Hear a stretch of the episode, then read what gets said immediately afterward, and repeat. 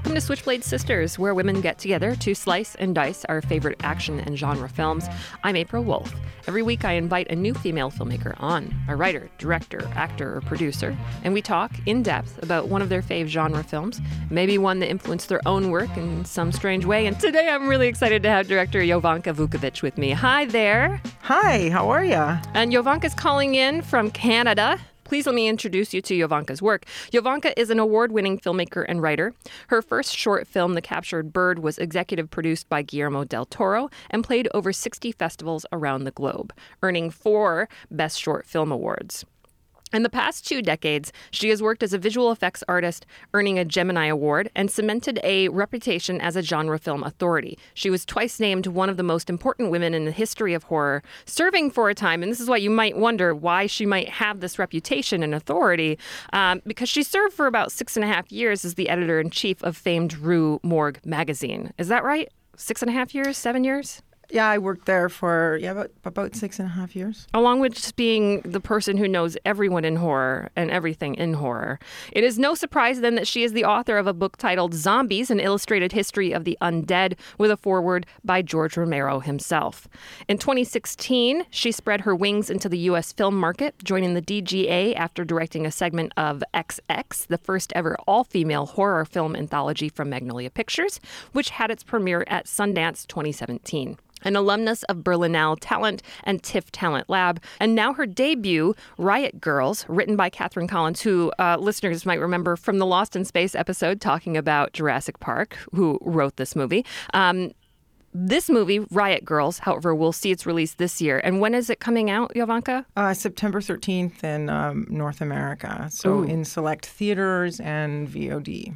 Well, the film tells the story of two young women who must save a young man from the clutches of a little psychopath on the wrong side of Potter's Bluff, a town divided after a mysterious disease wiped out all the adults. So Jovanka is now set up to direct the art house thriller "All My Heroes Are Dead" from a script she wrote herself. So you're uh, you are working on that now? Is that in production? Are you developing? Uh, we're just starting to go out to cast right now. Um, Ooh, it's exciting. That That's nice. Yeah, yeah. It's um, it's interesting because, like Riot Girls, it also isn't uh, really a horror movie. It's it's a thriller. Uh, it's an art, sort of an arty thriller. Mm-hmm. Uh, it's a feminist revenge film, I guess. Mm-hmm. Uh, it's about a woman who has terminal brain cancer who has to kill five people in order to save her own skin. So it's one of those how far is this person willing to go to get what they want movies. Mm-hmm. It's very much in the vein of Nightcrawler or Enemy or, you know, You Were Never Really Here. It's that kind of movie. Mm-hmm. Yeah, so I look forward to you know getting started on that soon. And I think that you know we're going to be able to draw so many parallels between the movie that you chose to speak about today, which is a really great hidden gem for people who aren't you know big horror aficionados. It is Dead and Buried from 1981. Can you give us a little explanation about why you chose this as one of your fave genre films? Yeah, I mean, it's so hard. Your show, you've had so many great guests who've picked all these amazing films, and like, you know, you're oh darn, somebody already picked Night of the Hunter, or oh, you know, or oh yeah, and you want to come on and you want to talk about something important like Onibaba, or like you know some movie that it's like some Criterion film or whatever. Oh, but oh, yeah. then I thought, you know, uh, because Riot Girls isn't a horror film, the only film that sort of even tangentially relates to it is Dead and Buried. Mm-hmm. And um, you might be interested in knowing how. Uh, basically, I mean, I, I, remember on the Blue Underground disc that came out, um, you know, in the early 2000s, Gary Sherman uh, in the director's commentary talked about how. Um, uh, Guillermo del Toro was highly influenced by his early film Deathline, mm-hmm. um, aka Raw Meat for some people. Yeah, also called Raw Meat, and and that and that he you know, references Deathline somehow in every one of his movies, at least up until Pan's Labyrinth, right? And mm-hmm. and I don't know if anybody's ever done that, like gone through all of Guillermo's movies to see if they could find the Deathline reference, but I'm sure someone has. Um, and and then Gary Sherman himself said that. Uh, so you know, so so that's the film that Guillermo says that made him want to kind of go into the horror business. Mm-hmm. And Gary Sherman says for him it was House of Wax. And for me, it was several films, but Dead and Buried had a really, really big effect on me. Um, you know, I, I, was a kid when I rented it at the video store. Mm-hmm.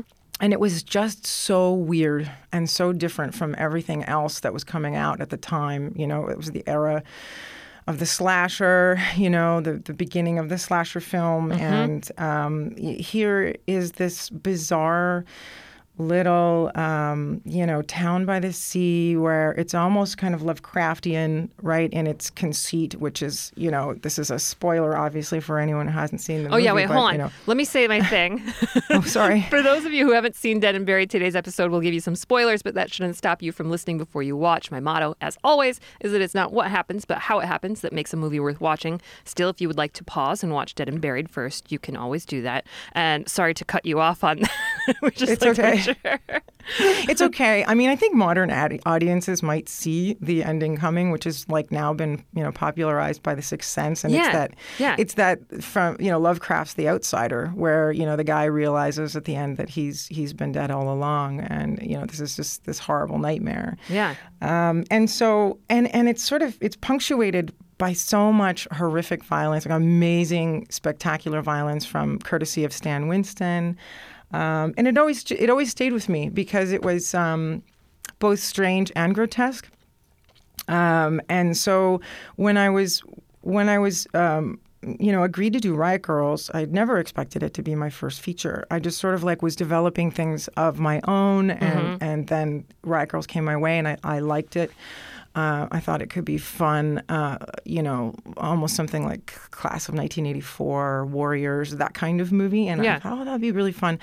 Probably be fun. It's something I'll do, you know, in between two fe- two other features of mine. But it ended up, you know, it, this is the funny thing about this business. Uh, you know, it ended up getting financing first. So that's how it became my first feature. And so, you know, when you're a director for hire on something, you try to, you know, squeeze as much of yourself into it as possible. So yep. I said, let's set this movie in the 90s and populate it with all this kind of like early, you know, metal and punk music I was listening to at the time, because the, the title is an obvious nod to the, the feminist punk movement of the era. Yep. And then I started just kind of squeezing in little things. So I was like, can we set it in a town called Potter's Bluff. And um, I don't think that Katherine was familiar with the movie Dead and Buried. And I just explained, well, it's an obscure cult film, and you know, none of the uh, just, only horror fans are going to catch it. And so, you know, secretly, I was trying to set this movie in the exact same town, um, and, and it's as if the events that happened in Riot Girls, this this apocalypse that that killed off all of the adults when you know and mm-hmm. everyone who reaches the age of majority um, that that it's the same town it's happening in the same weird little seaside town Ooh. and right and so it's the two films are connected in that way. Who would you, who would have ever thought that I could connect Dead and Buried to Riot Girls? But I did, and so we, and so Dead and Buried takes place in this little town called Potter's Bluff. And we were scouting, we found a little uh, waterfront town called Parry Sound in northern Ontario, and it was very, very similar to um, you know the terrain in particular was very similar. Uh, so a lot of trees, and it's very idyllic, and uh, it's this adorable little community. And so I was like, okay, this is this is perfect. And um, and so that's how that's how the two films are sort of tangentially connected. this is it's great because it's a great double feature, I think. Um, and let me introduce Dead and Buried so we can get catch our uh, listeners up if they haven't yes, seen please. the movie yet. Written by Ron Shusett and Dan O'Bannon, who people might recognize from a little movie called Alien, and directed by Gary A. Sherman, Sherman for release in 1981, Dead and Buried opens on an idyllic beach scene where a photographer we only know as Freddy is lured into, str- into a strange and violent situation where an odd collection of townspeople beat and burn him. Now we meet Sheriff Dan Gillis, played by James Farentino, who inspects a body found inside a burning car. This is Freddy. Potter's Bluff resident coroner mortician, coroner slash mortician inspects the body, and it's alive. It's brought to the hospital, and while nobody's looking, the woman who initially lured Peter into his demise dresses as a nurse and stabs him in the eyeball with a syringe, killing him. Hi. I'm so glad to see that you're feeling better. You had a very close call. But you're gonna be all right. Now, just lie still. I'm gonna give you something. It's gonna make you feel even better. Sheriff is rightly freaked out about the murder, but then more murders occur. A family, for instance, accidentally drives through Potter's Bluff and is attacked by a bloodthirsty horde of townspeople. Sheriff sees one bit of this chase and tries to follow, but hits a guy whose still moving arm gets caught in the grill of his truck. The guy steals his arm back and gives the sheriff chase. Meanwhile, the sheriff's wife, Janet, is acting real fucking weird, teaching her young students about witchcraft and hiding a knife in her drawer. For my class, I'm going to give a lecture in witchcraft. Witchcraft? And why in God's name would you want to teach them that? Kids love creepy things. Keeps them from being bored in my class. So you pick witchcraft? Sheriff feels like he's going nuts. He gets the arms tissues from his car and gets them tested. Plot twist they've been dead for three months. It's impossible. Look, if you don't believe me, send it upstate somewhere. But I'm telling you that these bits of flesh have been dead at least three or four months. Sheriff then runs a background check on Dobbs, the resident mortician coroner, and finds he was dismissed for unauthorized use of bodies. Sheriff confronts Dobbs, but he finds out in the process that Janet is a reanimated corpse. Janet, I found her in Harris Creek in her car. She had drowned. Crazy. You're totally insane. Not even her injuries or her bloated condition could hide her beauty. Yes, she was. She is. Like all the others. Like that man you ran over in your car. He was dead long before you hit him. When Sheriff shoots Janet, she seems to snap out of Dobbs's power and asks to be buried. Sheriff shoots Dobbs, then buries her. When he returns, he finds Dobbs has reanimated himself, and in the biggest twist of all, the sheriff is reanimated too. So, it's a, it is a classic story though. You know, you're talking about Lovecraft, you're talking about you know these kind of older texts and it is a classic story, you know, and, and even knowing what you think is probably going to happen, it's still really beautiful and entertaining. And um, th- this movie is really a hidden gem, I think. It's um, yeah, it's so good. And I yeah, th- and I think it, you know, it's a great lesson, um, you know, for for filmmakers. There's, uh, you know, there's the movie that you want to make, and then there's the movie that you end up making. And for Gary Sherman, you know, this this movie was initially intended to be a black comedy. Yeah. Um, and you know, various entities like you know, um, I think there were like three different producing entities that. that um, oh yeah, we'll definitely cha- get into that. Yeah. Yeah, changed. You know, the movie changed hands several times, and by the end of it, you know, they didn't want him to make a black comedy, and he had to change the movie. And I think that was really hard for him. It took him decades um, to learn to love this movie. I think he appreciates it a lot now. Um, but I think that sometimes those, when we're faced with those challenges, um, the outcome is something really, really original and really unusual. And and some of those, um, what he would consider to be drawbacks or the things that he was forced to change about the movie, are part of what make it so special today. Yeah, so, and I yeah. think he had said that about 90% when he looked back on it he said about 90% is actually what i wanted and that's like enough. And then the 10% is, you know, they couldn't get Stan Winston for the reshoots, that kind of thing. But I wanted to read a quote from him, too, about yeah. um, switching up those producers. Because um, you're right, it is three times. He said, When we started the film, Richard St. John's production company was the original producer of the film. And Richard absolutely understood what Dan and Ron and I wanted to do with this film. And he was extremely supportive of it.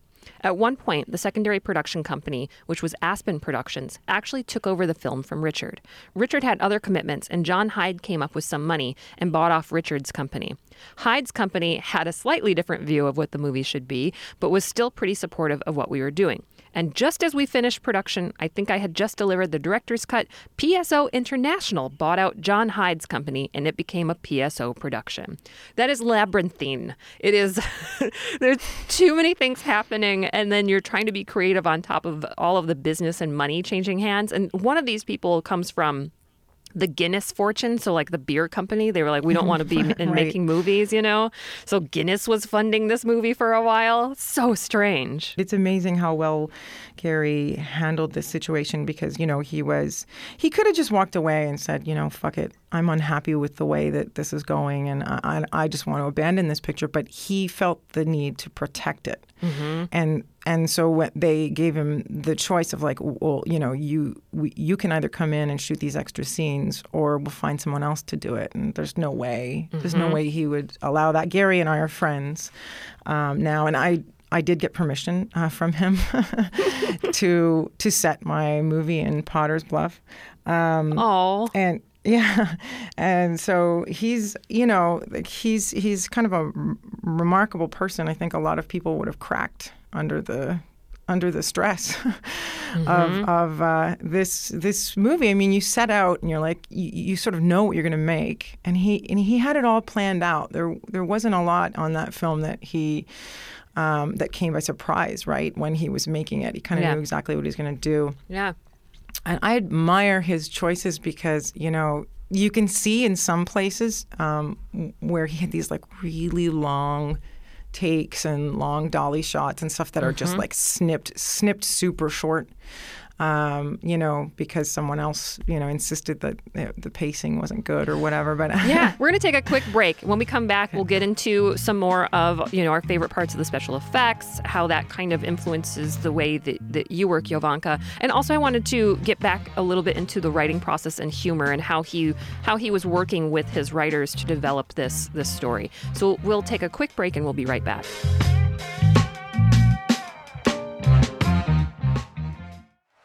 Macho Man to the top rope. The flying elbow. The cover. We've got a new champion. We're here with Macho Man Randy Savage after his big win to become the new world champion. What are you going to do now, Match? I'm to go listen to the newest episode of the Tights and Fights podcast. Oh, yeah. Tell us more about this podcast. It's the podcast of power, too sweet to be sour, funky like a monkey, woke discussions, man, and jokes about wrestlers' fashion choices, myself excluded. Yeah. I can't wait to listen. Neither can I. You can find it Thursdays on Maximum Fun. Oh, yeah, dig it.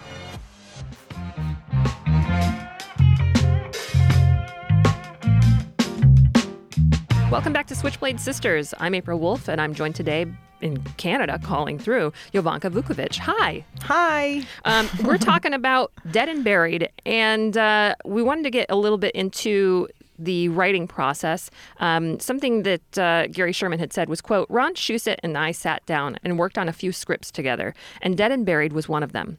I didn't do the original script, but I sat down with Ron and we went through it, and I just kept saying, there's way too much mumbo jumbo in it that you're going to have to convince an audience to believe, and they're not going to believe it. So I don't think it's going to be a very successful of a movie because I don't think that audiences today swallow mumbo jumbo just because you put it in front of them and expect them to believe it.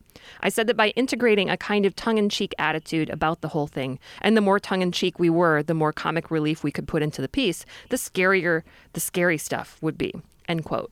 Um, I thought that was a really astute way of thinking about this particular film.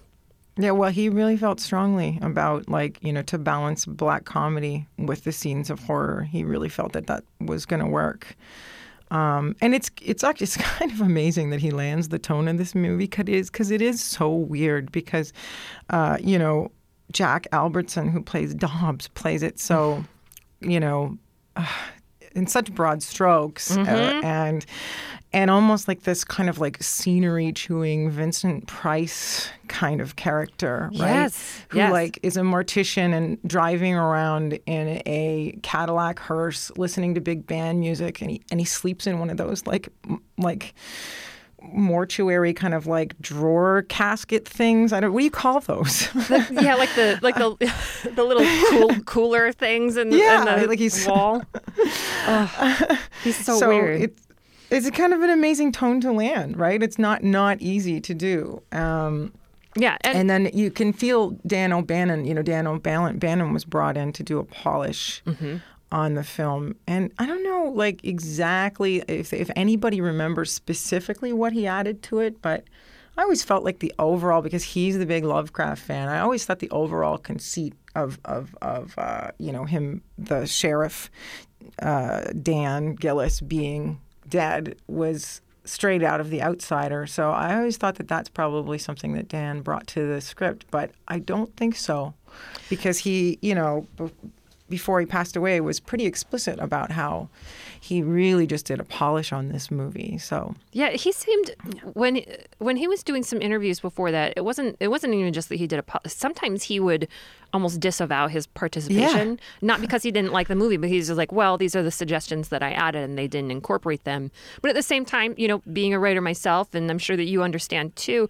Um, sometimes uh, you're there's actually more of you incorporated than what you know but it's just that you're you're not necessarily aware of it because you you're kind of like 100% in you know? And so he uh, I'm not really sure how much he added in but I'm sure that there is like an imprint of Dan O'Bannon there even if he wasn't you know yeah fully happy. We know it. we know he didn't like the eyeball scene.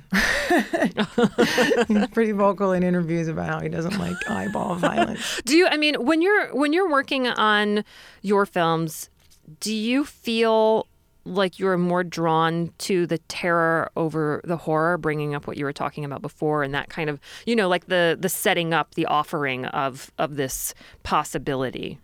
Yeah, so I like to do both. You know, um, with the box, um, I have you know a scene of absolute grotesque violence. Uh, come out of nowhere in a movie that is otherwise uh, a, a, a, film of like creeping existential dread. Mm-hmm. So you know, I, I, like to do both. I'm definitely not afraid of violence. I mean, those guys were heroes of mine growing up. Rob Rob Bottin, Stan Winston, um, all of those guys, Nicotero, Savini. Mm-hmm. Um, I was just a huge fan. You know, I used to, uh, you know, go take a train to another town so that I could pick up Fangoria. You know, you've heard this story from probably every horror fan. Yeah, it's always yeah, the yeah, same. Yeah. um, and so um, I have a uh, an affinity for that, uh, for practical effects, and, and and for this kind of not turning our eyes away, not cutting away mm-hmm. from violence. And so that was actually a challenge on Riot Girls because you know my impulse is to show everything and to have violence like every ten minutes in a movie like this, but I had to show an enormous amount of restraint because you know this is you know, Riot Girls is not a, a you know a horror movie and mm-hmm, and mm-hmm. so I, I, you know I had to really restrain myself. I mean that said, we do like kill like an eight eight year old kid and I love Children and, in Peril. I'm a huge fan. you know, we slice this kid's throat and blow this like you know we I saved the you know the, the most extreme scene of scene of violence for a sexual uh, predator for you know a would be rapist, um, deservedly. I kind of feel like Gary Sherman uh, almost came at the wrong time to be appreciated. Do you know what I mean? Um, yeah. And uh, if you rewatch any of these movies, whether it's Deathline to Dead and Buried or Poltergeist 3, which, you know, uh, all three of those kind of riddled with problems and not the best kind of morale all the time. But the guy soldiered through to make some very interesting movies. And even, you know, within those, just really beautiful shots, really beautiful. Um, and inventive ways of moving the camera, of doing special effects. And I think that that's not very difficult when you're kind of going against the grain of the trends. Um, do you ever feel that way in your own work? What, like I came, like I'm in around at the wrong time? Yeah, yeah, know? I'm a woman director. Yeah. I feel it every day um, because we're still, uh, we still have a long way to go. You know, things are getting better. I mean, the fact that you have a podcast that's exclusively interviewing women filmmakers um, tells me that things have gotten better. I mean, you're shining, you are shining a light on these sort of like vital, uh, you know, women filmmakers who are forging um, the, this path for, but you know, um, it's still a huge challenge. Yeah. Um, and you still get uh, I get a lot of weird responses to my scripts. Uh, people tell me they are too masculine, too violent. Mm-hmm. Uh, too, it's it's it's so strange the expectations. You know, when people read um, scripts by women who are you know working in the genre space, and mm-hmm. you know the expectations are. I don't know that I'm supposed to make a a movie about two people sitting on a couch talking about their feelings. I don't know. And then and then it's a lower these... budget for sure. yeah, right? Unless one of their heads explodes. yeah.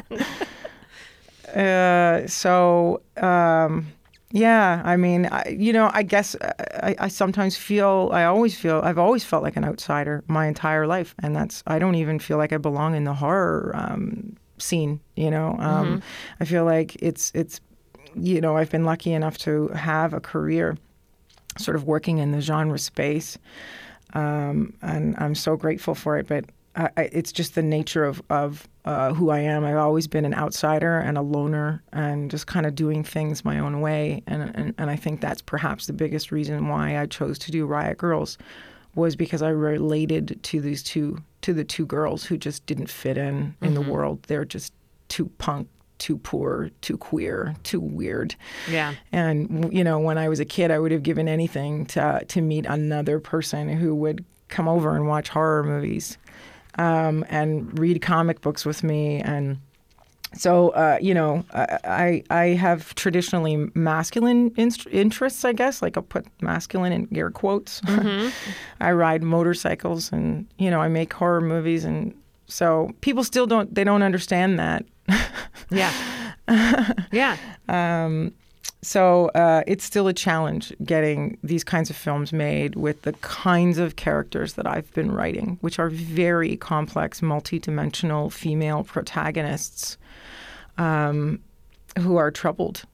Um, and so I'm drawing obviously from my own personal experience.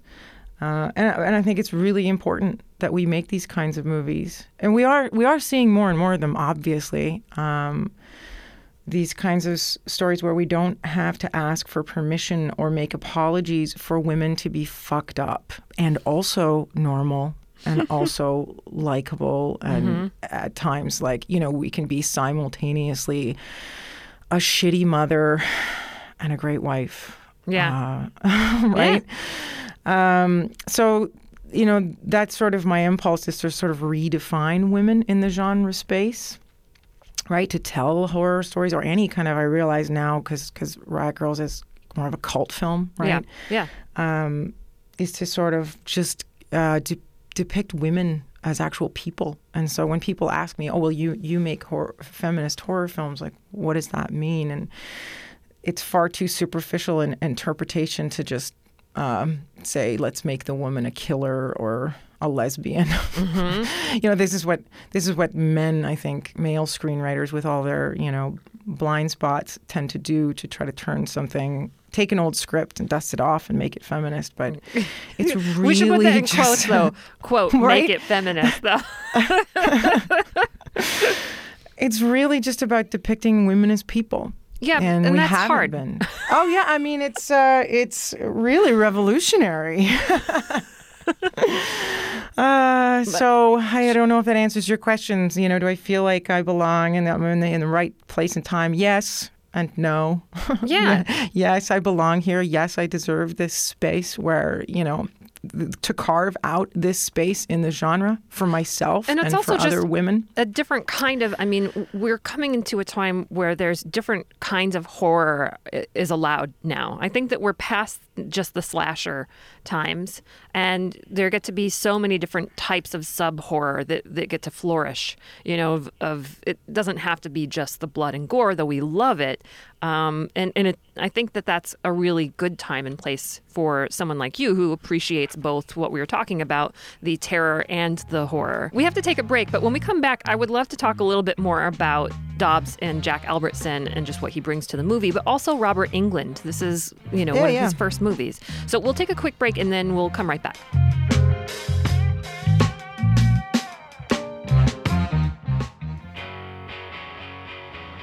Dead Pilot Society brings you exclusive readings of comedy pilots that were never made, featuring actors like Patton Oswalt. So the vampire from the future sleeps in the dude's studio during the day, and they hunt monsters at night. It's Blade meets the Odd Couple. Adam Scott and Jane Levy. Come on, Corey. She's too serious, too businessy. She doesn't know the hokey pokey. Well, she'll learn what it's all about. Busy Phillips and Dave Koechner. Maybe this is family. My Uncle Tell, who showed his wiener to Cinderella at Disneyland, is family. Do you want him staying with us? He did stay with us for three months. And he was a delight. A new pilot every month, only on Dead Pilot Society for maximum fun.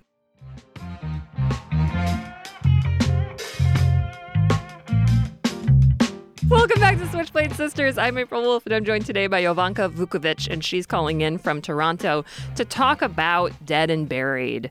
Um, okay, so uh, when we left off, I really wanted to talk about um, Jack Albertson and, and you know what he brings to this movie. For those of you who aren't familiar, you actually would remember Jack Albertson probably as Grandpa Joe from uh, Charlie and the Chocolate Factory, right? I believe. Yeah, um, yeah. I mean, I mean, if that's he, that's how I remember him, at least. He has, uh, you know, a long career as a, in comedy, right? And apparently, whenever they were in between takes, whenever they weren't shooting, he was entertaining people doing with his stand-up. So um, he was a very deliberate choice on on the part of the director. The thing is, also, we should say that this was his last movie role. He was actually getting ill in real life. So there has some kind of resonance to that. Um, I, I, remember Gary Sherman saying that they had um, finished up the ADR that um, that Jack had to do, and then went out to dinner, and then he left because he wasn't feeling well, and then the next day he was admitted to a hospital and died. And yeah, so it was just he like was, he passed away from cancer. Yeah, yeah. he lost. Lost. So this was his last movie. And the yeah. the thing that I thought was really interesting, I do think that Jimmy Farentino, who plays um, the sheriff, I think that his performance is really, really lovely and evocative. Um, and he's very committed to this role of just kind of being tortured and and it's really great. But also, um, you know, Gary Sherman was saying in an interview that part of that came from him reacting to, um, you know Jack Albertson being sick. Um, he said, quote, For Jimmy Farentino, it was really difficult.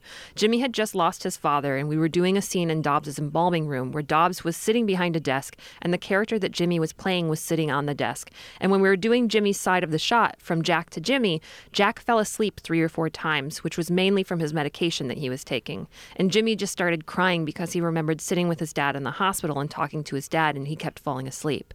Jimmy just broke down and completely, at one point, ran off the set and got into his trailer, and just didn't want want to come out. He was so upset. I had to go in and sit down with him, and we talked about his father's death. I finally got Jimmy to come back to the set and finish the scene. That was pretty moving. It was moving for everyone on the set. Working with Jack Albertson was one of my great joys. And I thought that was a really I, I guess when I heard that story and I was watching Jimmy Farentino's scenes again, I, I feel like I saw that emotional resonance there. Yeah, I think that he said that that's how his father actually died was like sitting up in a in the you know mm-hmm. he just was talking and then passed away and so i think it was really triggering and traumatizing for him to have this relationship with albert uh, jack albertson and um, um, knowing that he's sick and not long for this world um, you know that must have been extremely difficult for him but at the same time, Gary Sherman's getting a really great performance out of his actor because he's able to draw from these very personal uh, stories and and feelings. And I'm wondering, you know, I think like maybe as a director, I think that you probably have to ask your actors to kind of go deep into this well. And I was wondering how comfortable or uncomfortable that is in those mm-hmm. Yeah, it's interesting. Like, it's, you know, depending on how an actor works, right? Um, some, I will say, I can't say her name, but I approached an actor to be in All My Heroes Are Dead. And um, I had a phone call with her, and she said, you know, if it wasn't for the, the fact that this person is dying of cancer, that it would be a, an immediate yes from me. But I'm really struggling with, um, with um, um playing a character with cancer and, and asking myself whether or not I can do that because for me, the way I work is uh, it everything happens. For you, it's just a movie; it's stuff on a page. But everything that happens on this page actually has to happen to me. Mm-hmm. So I have to spend six to eight weeks as a person living with terminal brain cancer, and I don't know if I can do that. Mm-hmm. I just thought that was like I, I just I have so much enormous respect for the craft, right? But people who work like that, mm-hmm. actors who, you know, take uh, uh, the rules so seriously and then, you know, just um, respond to the other actors, mm-hmm. um, uh, you know, is, is, is that's how you get truth. Yeah. And you know, and, and truth is everything um, in, in in the movies and in, in, in, a scene and from moment to moment, from scene to scene. You know, it's it's everything. So um, it's a it's a fascinating thing to observe. mm-hmm. I because I am not an actor. I don't even like doing uh, like Q and A intros at the at my movies. You know. Um, but what I can do is uh, that I think helps them is that I'm really honest with them. Uh, I don't ask actors to be any more vulnerable than I'm willing to be. Mm-hmm. So I um, I'm deep and open with them. Uh, I share with them my personal pain and fear and everything. And I think that you know people can go deeper and become more. They can become more comfortable and relaxed, knowing that they're in good hands right? And a lot of directors, not a lot of directors work that way. Some mm-hmm. some directors, you know, just like Alfred Hitchcock, you know, mm-hmm. treated people treated people like pieces of furniture and kind mm-hmm. of told them where to be and what to do and how to respond to things. And um, you know, not everybody can work that way. Um, you get the best you get the best thing, the best performances out of people when uh, you make them feel safe um, I think that's really important. You know, you had mentioned something um, before about messaging in movies, and I, I wanted to touch on that with this film um, because Gary Sherman had said that he has been fortunate enough to make um, at least three films that have some timelessness quality to those. And he, he quoted those as being Death Line Dead and Buried in Vice Squad. Um, mm-hmm. And he said about this film that it's about really the fear of loss of control. And he said, quote, all of my films have a hidden political or social statement in them. Dead and Buried is a movie, again, about control, manipulation. It's about people like George W. Bush, obviously this interview took place around that time, who use their power base to manipulate. I believe very strongly in the sanctity of the individual, and I'm very opposed to the assumed philosophies. Each one of us should be responsible to come up with our own philosophy of life, and we don't need these people, preachers or priests or rabbis or pundits, telling us what to believe. For me, Dead and Buried makes an even more important statement now than it did when I felt so compelled to make it. Even the one human being in the film that believes he has free will wakes up to find he's been under the same control. There's this growing fear amongst many thoughtful people that we are headed far down that road at this point. Gary Sherman, uh, prophet uh, of the future. yeah, I was going to say, man, he's so smart uh, because you know the yeah the loss of personal autonomy. Could we be, especially when with regards to women in the United States yeah. who are at risk of losing their rights and freedoms? Uh, oh yeah, uh, we have a very real reason to be afraid. Um, yeah, now more than ever. Um, yeah uh, I think with is the question about messages in my movies or me- the message in his film? No, just messages in general. It's like putting a message in a film or having some kind of backbone in your, in your film, you know, something to always come back to. Like, why am I making this movie? Yeah. Why do I want to oh. say this? You know, because I think that we can get lost in plots and we can get lost in characters sometimes.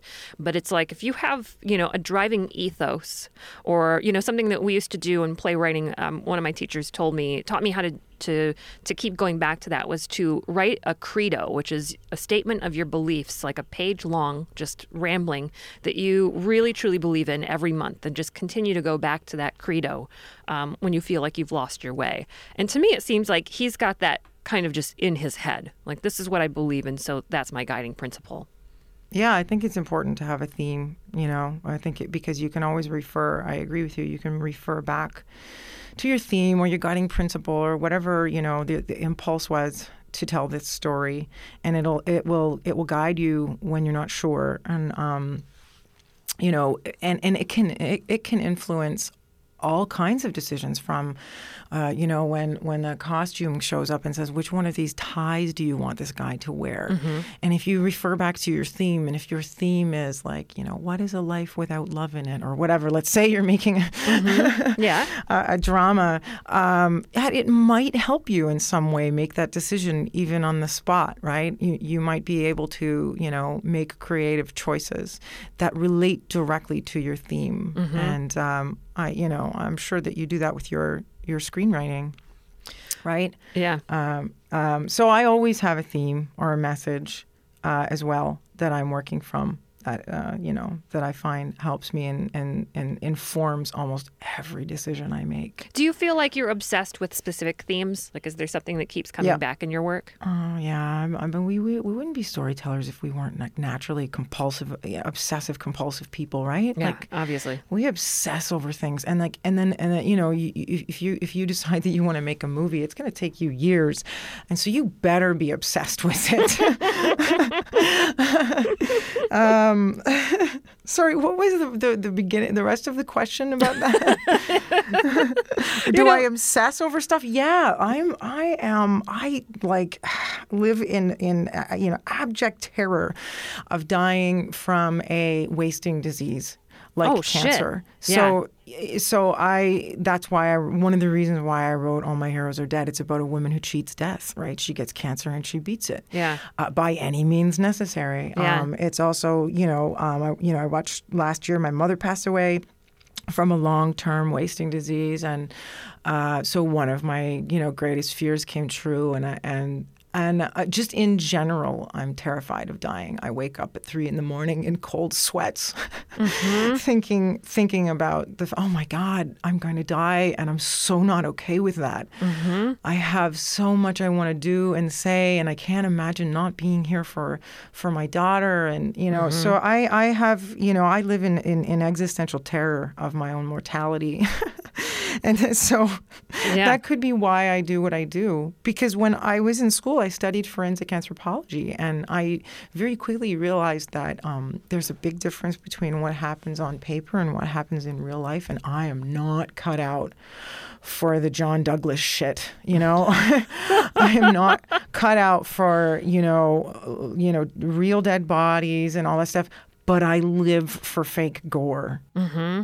Um, uh, that's about time for us. I want to thank you yep. so much for coming on and talking about Dead and Buried and your movie Riot Girls. And again, um, September 13th is when people can see it in theaters, limited. That's right. Okay. That's right. Yeah, available in North America, um, so Canada and um, I, uh, and the U.S. on the same day, September 13th. Select select theaters, um, and obviously um, on demand, app, iTunes, all that, Amazon, all that stuff. So, however you choose to watch movies, um, theater or at home, I'm cool. We'll still be friends. Just please see it. well, you heard it from her. This is Jovanka Vuckovic telling you you have to see her movie. Thank you so much for talking with us today. Oh, no, thank you so much for having me on the show, April. It's been a real pleasure. I'm, I'm a big fan, and I look forward to seeing your movie. And yours. Thank you for listening to Switchblade Sisters. If you like what you're hearing, please leave us a five star review on Apple Podcasts. If you do, we'll read it on air. If you want to let us know what you think of the show, you can tweet at us at Switchblade Pod or email us at switchbladesisters at MaximumFun.org. Please check out our Facebook group. That's facebook.com slash groups slash Switchblade Sisters. Our producer is Casey O'Brien. Our senior producer is Laura Swisher, and this is a production of MaximumFun.org. It's gonna make you feel even better. MaximumFun.org. Comedy and culture. Artist owned, audience supported.